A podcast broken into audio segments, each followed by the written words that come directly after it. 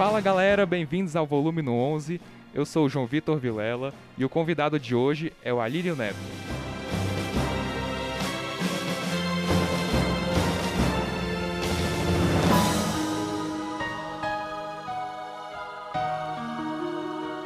Alírio, pra quem não te conhece, como que você se apresenta? Cara, tudo bom? Eu sou o Alírio Neto, sou vocalista do Xamã e do Queen Extravaganza, que é um tributo oficial ao Queen, produzido pelo Brian May e Roger Taylor. Legal. E tô aqui com vocês, o prazerzão. Vamos bater esse papo maneiro aí, cara. É isso aí.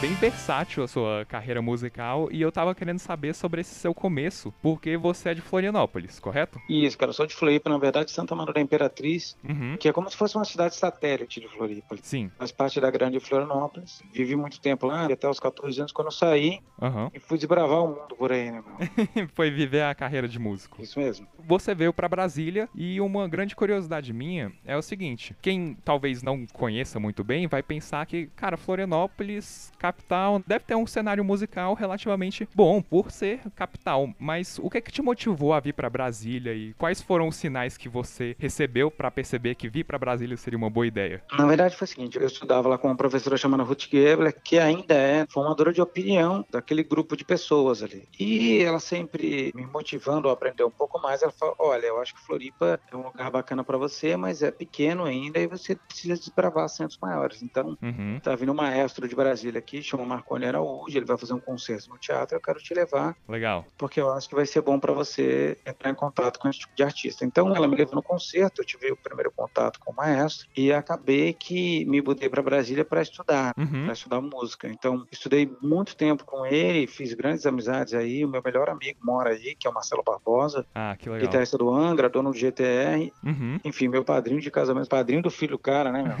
Incrível. Então a gente é uma ligação muito próxima. Uhum. E não só com ele, o Brasil me acolheu muito bem. Muita coisa bacana aí, conheci muita gente. Uhum. E sinto Brasília como se fosse a minha casa. Brasília mora no meu coração.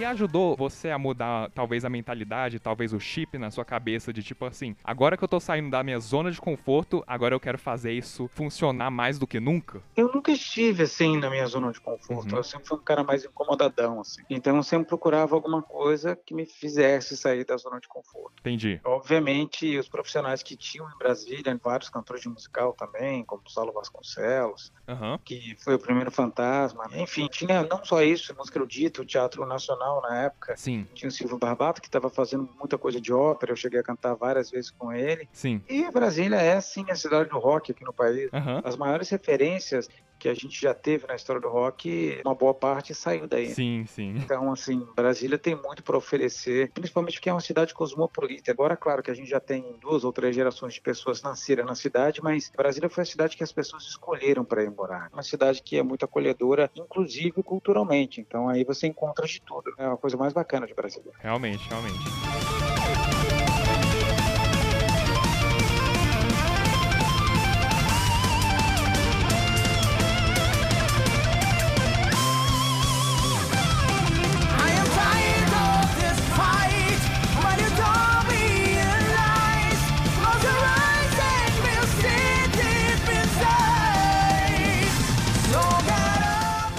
Foi essa transição de você sair de um estilo musical pra outro, se é uma coisa que você sempre levou como algo natural ou tipo uma decisão difícil? Porque, por exemplo, você não só tocou com o Marcelo Barbosa, como você já citou antes, na banda Cálice, um metal progressivo, Uhum. galera super virtuosa da pesada, mas você também participou e participa muito da cena dos teatros musicais, que é um negócio totalmente diferente, muito mais voltada ao canto lírico e são vários mundos. Como é que você lidou com isso, tanto pessoalmente quanto profissionalmente? Na verdade, isso sempre foi uma coisa muito natural, assim. Procurei ter uma formação muito sólida de música Aham. e técnica vocal e o erudito foi a minha base para isso. Então, fiquei muito tempo estudando erudito, não só isso, mas como aplicar isso Sim. naquilo que eu fazia. E o que eu acho que a gente acha que esses estilos são muito longe um do outro, não são, eles são muito próximos, porque exigem um nível de comprometimento comprometimento e domínio do instrumento Uhum. que é maior do que a gente está acostumado. Então, seja ele no rock, no heavy metal ou no teatro, que ainda tem um agravante de você ter que atuar até uma ali, o artista ele realmente se empresta para a arte. Você tem que dar voz, encontrar dentro de você a voz daquele personagem, ser aquela pessoa. Sim, sim. Os musicais da Broadway, geralmente, eles, franquia, né, os que vêm de fora do país, eles têm um cuidado muito bacana em encontrar a pessoa certa para fazer aquele personagem, porque o personagem foi escrito para um tipo de voz, um tipo de físico,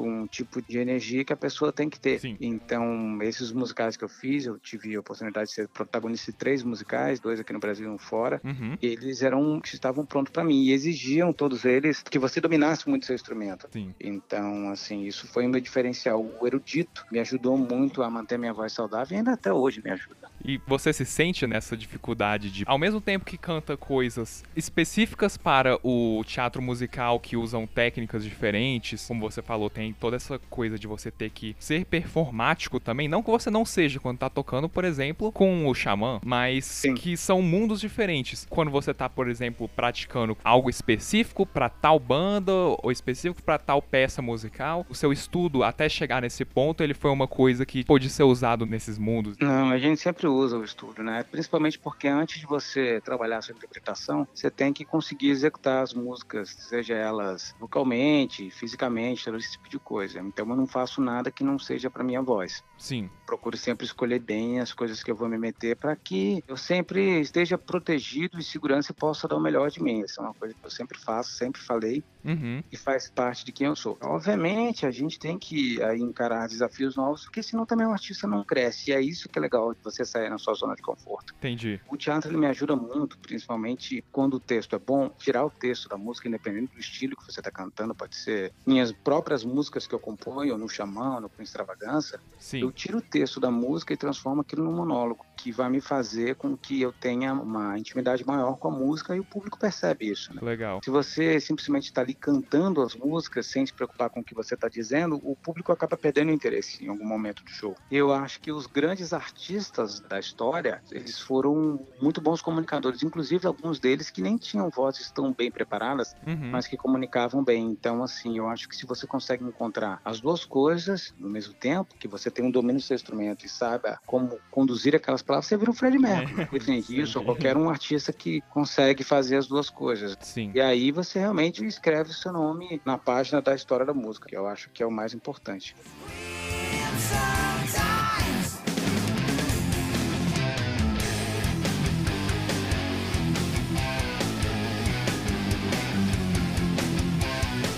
Se você tá representando, que ao meu ver tem que ser antes de tudo uma paixão sua, mas se você tá representando bem, não importa se você tá apresentando uma paixão sua da ópera ou do heavy metal. Os dois você está se empenhando bastante e mostrando tudo que tem de verdade assim dentro de si. Claro, com certeza. Mas é isso que eu te falei. Se você não tem um método, não tem um domínio do instrumento, fica muito mais difícil você Sim. interpretar qualquer tipo de coisa.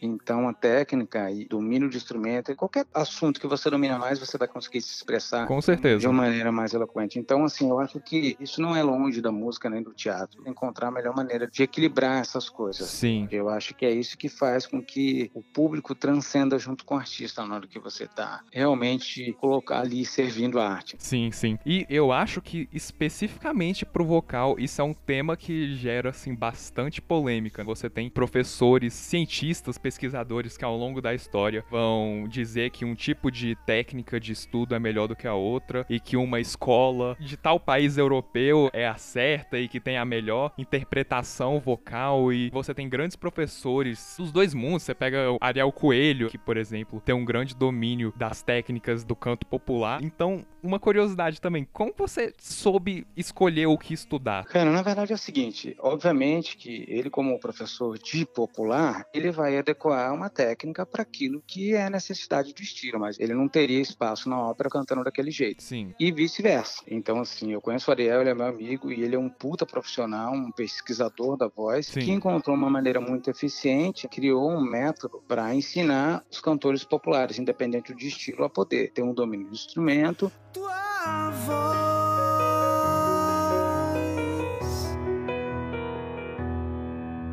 Solidão, Cada lágrima me mata e queima o coração. Um retrato distorcido, diz por quê? Se quando eu mais precisei, a chuva.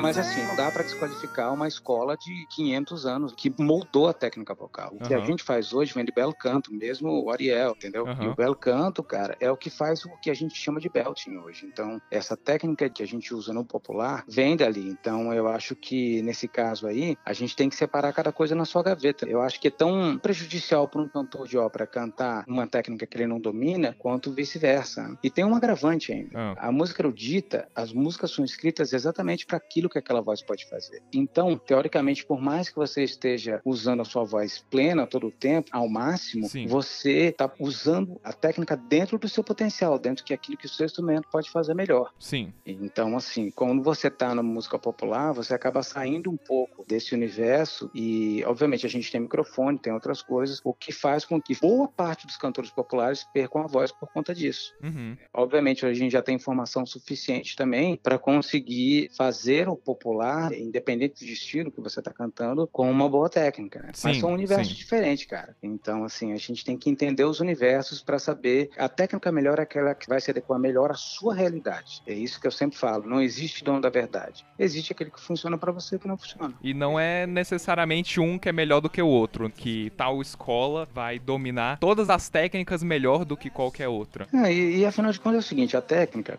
isso, isso é uma coisa que eu sempre falo para os meus alunos, estuda mais de 20 anos, a técnica é uma ferramenta para que você entregue a sua arte. Se você não tiver ali por esse motivo, cara, então assim, fazer outra coisa da sua vida, entendeu? Porque assim, você não entendeu nada. Sim. É isso que eu digo, né? Uma coisa não pode sobrepor a outra. A sua intenção tem que ser mais entregar a mensagem do que mostrar que você domina todas as técnicas e sabe cantar pra caramba. Cara, nós somos ferramenta, cara. É isso. O, o artista é ferramenta, entendeu? Uhum. Um erro que eu vejo direto em grandes cantores. Eles acham que a música tá ali para servi-los. Sim. E é o contrário, cara. Enquanto você achar que a sua voz é maior do que a música, você vai ter uma voz linda, vai ter uma puta técnica, mas não vai sair dali. E aí eu digo isso. Vê lá o Bob Dylan lá que não afina nem direito uma nota e emociona tudo bom, É. entendeu? é. E também se você tenta buscar esse protagonismo o tempo todo, o resto da música e os outros instrumentos, os outros elementos vão se prejudicar de uma forma assim que vai se tornar quase que inútil nos outros lados da música. Com certeza, cara. Com certeza. Você tem 100% de razão. Eu acho que, assim, cada um tem a sua verdade, mas a gente não pode esquecer que é arte, não é competição, entendeu? Então, se fosse isso, seria esporte. Então, não dá, né, meu? Realmente. Se você for a banda que mais vendeu, você pode ganhar, tipo, um disco de platina e algum prêmio? Pode, mas no final das contas, o que importa são os prêmios ou quem tá te assistindo? É, com certeza. Acho que no esporte talvez seja um pouquinho o contrário. Você não quer que um estádio cheio te assista pra você perder. Você prefere que um estádio vazio te assista e você bata o recorde. Porque é uma competição. Essa é uma distinção grande. E mesmo assim, o esportista é movido por uma paixão, cara, que faz ele fazer e muito mais além dos limites dele do que alguns artistas que a gente conhece, entendeu? Com certeza. Então, assim, isso que a gente não pode esquecer. Com certeza. Agora, é que nem não adianta o cara cantar pra caramba, bicho, ter a melhor voz do mundo e não ter nada o que dizer. Sim. Isso acontece direto. Now Jesus, do you care for your race? Don't you see we must keep in our place? We are occupied. Have you forgotten how are we are? Are we frightened by the crowd? For we are carry much too loud. And they crush us if you go too far. If you go. Só pra deixar bem claro, não só pra mim, que eu também tenho essa curiosidade, mas assim, quem estiver assistindo, que talvez também não tenha entendido 100%. Você disse que não é bom misturar essas duas coisas, porque você vai aprender diferentes coisas em cada um dessas escolas, dessas técnicas e desses mundos. Mas aí, antes você também tinha dito que você ter estudado a técnica vocal te ajudou nos dois. Então, o que, que você quis dizer assim com isso? Então eu vou esclarecer pra você. não tem como você cantar uma ópera Sim, do mesmo jeito que você canta uma música de rock. Sim. Como não tem como você cantar uma música de rock do jeito que você canta ópera. Ok. Então, o cantor, a técnica, ela vai te ensinar a ser um cantor, um artista crossover, onde você vai migrar de um estilo para outro, Aham. sabendo exatamente qual músculo que você tem que fazer. Tá, entendi. É assim que funciona. Aham. Entendeu? É a mesma coisa que você tem lá uma guitarra que você pode usar um som limpo com um captador X ou Y. Sim. Depois você pode usar uma distorção com um captador Y e X, ou só o Y, só o X. Então, assim, você tem o domínio do instrumento e sabe como tirar o som daquele instrumento para qualquer estilo que você está fazendo. Sim. Isso que temos vários tipos de instrumentos também. Então, assim, você pode sim fazer vários estilos ao mesmo tempo. Eu conheço várias pessoas que fazem isso. Uhum. E isso é uma premissa, por exemplo, dos artistas de musical. Sim. Aqui no Brasil nem tanto, porque a gente ainda está engatinhando, principalmente na parte vocal. É muito abaixo da média. Tirando a galera que fez realmente as franquias aí, Sala Vasconcelos, Sara Sarres, essa galera que tem uma formação sólida de canto e música, de música erudita, e aí sim você consegue fazer o crossover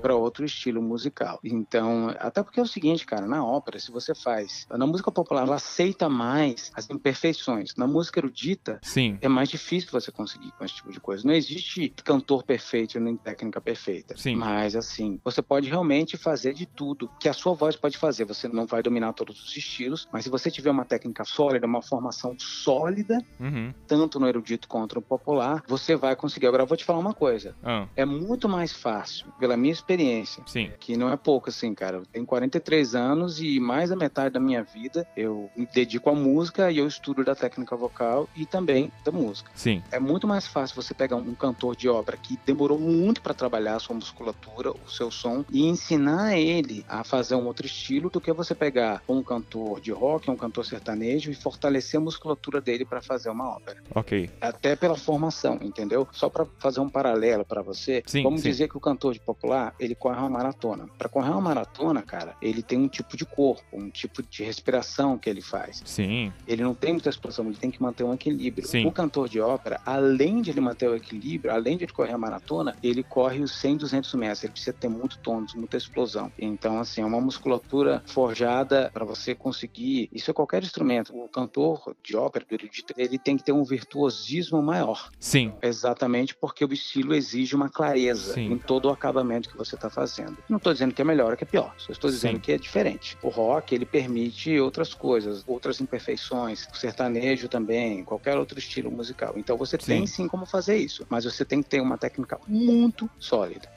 Entendi. Então é como se você estivesse construindo uma casa. Você tem que ter essa base, os pilares, toda a estrutura e digamos que essa base bem criada com a ópera que você citou Uhum. como exemplo, ela, especialmente em termos musculares, ela proporciona isso bastante, correto? Sim. Eu não vou te dizer mais, cara. Os cantores de ópera que eu vi migrar para música popular Sim. conseguiram fazer isso de uma maneira mais eficiente. Já os que fizeram o caminho contrário sofrem mais e não conseguem ter, pelo lado da musculatura e da estética, o mesmo destaque. Aham. Então, assim, simplesmente uma questão de fisiologia. Mas volto a dizer, não existe verdade absoluta. Eu adoro me surpreender, ser surpreendido e aprender uma coisa nova. Sempre, cara. Uhum. Isso é bem interessante porque a gente fala sem aqueles achismos. Falando com alguém que tem experiência, a gente pode saber de fato Uhum. que você estudando um que requer esse virtuosismo da ópera, você está mais pronto para explorar mais. Foi esse caminho que você seguiu no começo do seu aprendizado vocal? Foi, foi exatamente. E eu cheguei a parar de cantar rock e música popular durante um tempo Aham. para formatar a minha musculatura, para dominar o instrumento. E veja bem, cara, eu como cantor de ópera sou muito ruim.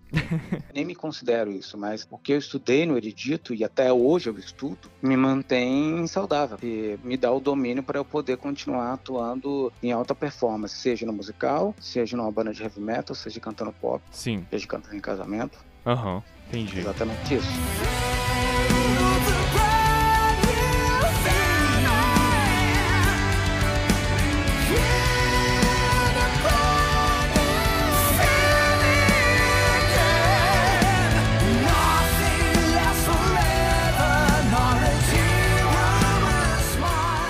Você recebeu vários convites para tocar com extravagança, musicais, xamã, e você começou também com esse cenário praticando a música erudita, técnica erudita. Você sabia, assim, desde o começo que talvez iria te preparar mais, começar com a prática erudita, ou foi algo natural? Não, cara, não sabia. Mas eu comecei a perceber isso quando eu tentava cantar as músicas de rock que eu não conseguia cantar. Depois eu descobri que vários deles que eu achei que tinham uma técnica perto do erudito não tinham tanto assim, mas Aham. comecei a sentir que o meu instrumento, ele poderia ter esse potencial, mas ele não estava fazendo as coisas que eu me propunha fazer Entendi. por falta de conhecimento. Então eu busquei uma professora de técnica vocal que é uma diva lá no sul, uma cantora de ópera que a gente tem, fez a carreira mais vitoriosa, cantou no mundo inteiro, né, cara, tem prêmios na Europa, tudo. Aham. E ela me botou nos eixos. Ela falou: Olha, a sua voz, ninguém vai te ensinar a cantar, né? Ela sempre fala isso assim. Mas se você não tiver uma técnica sólida, um domínio sólido do seu instrumento, você pode perder a sua voz no meio do caminho. Sim, ou pelo sim. menos não perder, né? Mas assim, você vai sentir muita dificuldade em executar as coisas que você poderia. Sim, Seu instrumento vai ficar limitado. E foi isso que me motivou, entendeu? Melhorar no meu instrumento. entendi. Para que eu conseguisse fazer as coisas que eu queria, vocalmente. Entendi. Tenho várias lacunas ainda para preencher, cara, entendeu? Então, assim, eu só me concentrei naquilo que era onde eu gostaria de atuar, seja no musical, seja na música popular. Você vai acabar se especializando em uma, duas ou três coisas, assim, você não vai conseguir ser um dos melhores em tudo. Cara, mas olha só, isso aí tem um lado bom. Eu acho que sim, eu acho que a gente tem que tocar e cantar de tudo. Sim, sim. Mesmo, entendeu? Mas é como você falou, realmente você vai se defender na maioria dos estilos que você puder, Sim, ter aí os seus dois ou três estilos que você realmente faz a diferença, né? sim, sim.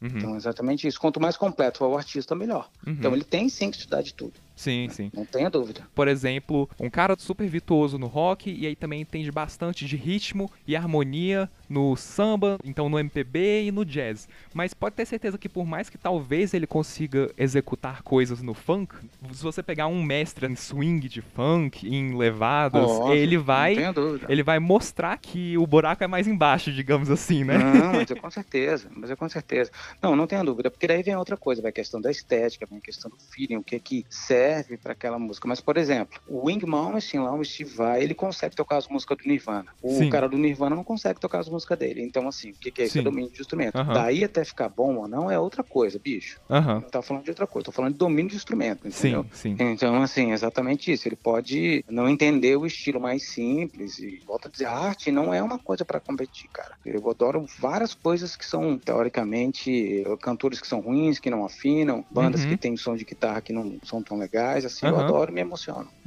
Mas a gente só tem que separar as coisas, né?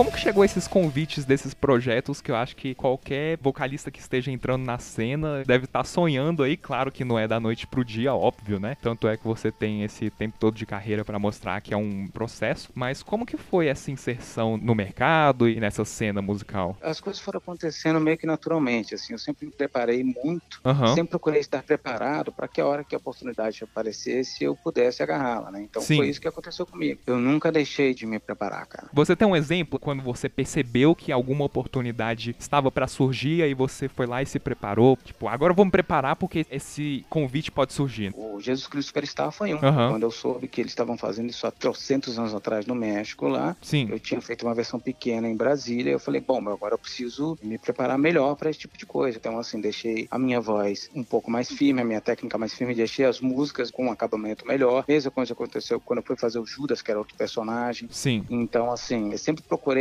ter várias músicas de repertório, estilos diferentes, Uhum. para que eu pudesse. Apareceu essa oportunidade. Tem um musical aqui que é Old Brother, que você tem cantado de Ledito, que é no meio do caminho entre o erudito e o popular. Sim. Então, assim, eu tinha uma música preparada já. Então, assim, que nunca precisasse aprender alguma coisa que eu não dominasse da noite pro dia. Entendi. Então, tudo isso que aconteceu foi assim. Quando veio Will Rock, a mesma coisa. Eu sabia o repertório inteiro do Queen. Então, ah, é pra cantar Queen na audição? Beleza, então já tinha preparado. Entendi. Procuro me adiantar as possibilidades. E, obviamente, quando já surgiram convites também que eu não estava pronto Uhum. e que eu declinei exatamente para manter a qualidade do meu trabalho. Nossa, deve ter sido difícil. Não, mas é porque você tem que mensurar, você tem que fazer, cara, o tempo hábil para eu fazer isso aqui, eu vou conseguir fazer da maneira com que precisa, porque várias vezes eu já aceitei, mas tem outras coisas que eu falei, cara, Sim. isso não, eu não tô pronto ainda, minha voz não tá pronta ainda, ou eu não estou pronto ainda, entendeu? Então melhor declinar. Uhum. Ser realista. Ah, tem que ter pé no chão. Isso é incrível, esse último relato seu, porque acho que muitos músicos olhariam com os olhos de tipo assim, vou aceitar tudo porque eu quero ter uma chance em tudo, né? Não, cara, a gente recebe muito não na vida e tem que aprender a lidar com ele. Então, falar um não, cara, também é parte de você não se meter em roubada, entendeu? Sim. Ou simplesmente não colocar os outros em roubada, porque às vezes você não tá pronto para aquilo e acaba criando uma situação desconfortável para um grupo de pessoas que não vai ser bom para ninguém. Com certeza. Por isso que é bom ter esse autoconhecimento do que você é capaz como um profissional, como um músico. né? Uhum, exatamente, cara. Muitas vezes alguém pode ser bem intencionado e não ter esse autoconhecimento.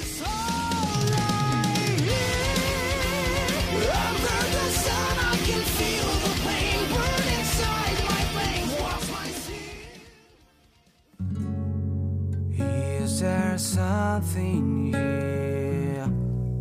Does it feel alright Pra fechar com chave de ouro mesmo, o que, que você indicaria? Tipo networking? O networking hoje, cara, é algo imprescindível. Pode ser o melhor cara do mundo, mas cantando dentro do seu quarto, se você não conhece ninguém, ninguém te conhece, você vai ficar o melhor cantor do seu quarto. Exato. Então, assim, não adianta. Então, Exato. primeira coisa, você tem que, antes de qualquer coisa, antes de postar no Instagram, de não sei o quê, blá blá blá, você tem que dominar aquilo que você se propõe a fazer. Ok. Então, assim, faça, se prepare bem, vocalmente, tecnicamente, musicalmente, aprenda a tocar um instrumento. Não precisa ser um virtuoso no instrumento, mas aprenda a tocar instrumento, ler partitura. Sim. E quem for fazer teatro musical, estuda teatro, estuda dança também. Lá nos Estados Unidos, tempo atrás encontrei a diretora que me dirigiu no Jesus Christ no México, Aham. Tava fazendo fantasma lá. E ela me comentou, ela falou, cara, aqui em Nova York a gente já conseguiu depois de... Isso faz pouco tempo, sei lá, uns 5, 6 anos atrás, que ela me falou que, olha, Sim. é só agora, poucos anos pra cá, que a gente conseguiu realmente aí ter uma, duas gerações de artistas que conseguem dominar os três elementos do teatro musical com maestria. Mas a gente demorou muito pra fazer isso. Então, Uhum. assim, isso é uma coisa que vai demorar pra acontecer aqui no país. Então, realmente você tem fala. que estudar os três elementos, a dança, a interpretação e o canto, Aham. com muito afim. Para quem quer estudar outras coisas, para quem quer atuar em bandas, seja ela de cover autoral, Uhum. procura e também ter uma técnica muito sólida, cuidar da sua alimentação, cuidar do seu corpo, tudo isso que te ajuda a cantar melhor. Sim. E se você, obviamente, tem a veia, a verve para música autoral, pô, tá, aprenda a mexer nesses softwares todos aí, estuda um pouco de composição, Sim, que seja sim. básico, e tem vários cursos que você pode fazer online, Uhum. que isso também vai te dar uma base muito boa. Sim, sim. Eu acho que é isso, né, cara? Aí depois você posta no Instagram. Aí depois você cria uma marca, faz todo esse tipo de coisa, faz o seu networking, entendeu? Sim, sim, com Mas- certeza. Não pula etapa não, porque senão fica ruimzão. Uhum. Legal. Então, você quer deixar aqui suas redes sociais, seus trabalhos futuros, pra quem não te conhece ir lá conhecer e ficar de olho em tudo que você faz? Meu Instagram é Alírio Underline Neto, com dois T's. E ali estão basicamente todas as minhas informações. Meu site é alirioneto.com, Alírio Neto com dois T's também. Aham. Também vai ter os links para todas as minhas redes sociais, Facebook, também é Alírio Neto. Canal no YouTube com todos os clipes que eu tenho. Eu tenho um documentário que eu lancei ano passado, Legal, que tá disponível no YouTube. Legal. meu clipe novo com o Xamã. Dá uma fuçada lá, põe meu nome no Google que você vai achar bastante coisa legal, cara. Aham. É, e muito obrigado pela oportunidade aí, cara. Muito legal a iniciativa. Né? Ô, obrigado demais da conta por ter aceitado. Muito legal, cara. Obrigadão, viu?